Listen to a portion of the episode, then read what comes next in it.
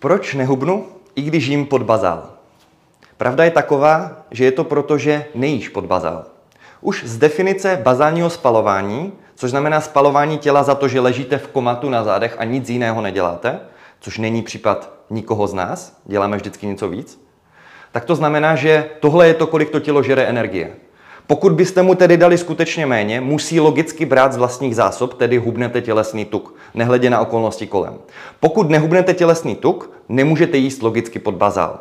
Dle studií mají lidé 20 až 60% odchylky s tím, co sní, versus co vědcům řeknou, že snědli. Dle mé zkušenosti na 600 a více klientech je to také tak. To znamená, když vám někdo řekne jím pod bazal a nehubnu, ve skutečnosti si akorát není vědom nebo vědoma toho, že jí mnohem více, a proto nehubne, protože nevytváří kalorický deficit. Počítají se kafe, nápoje a všechny potraviny. Be effective.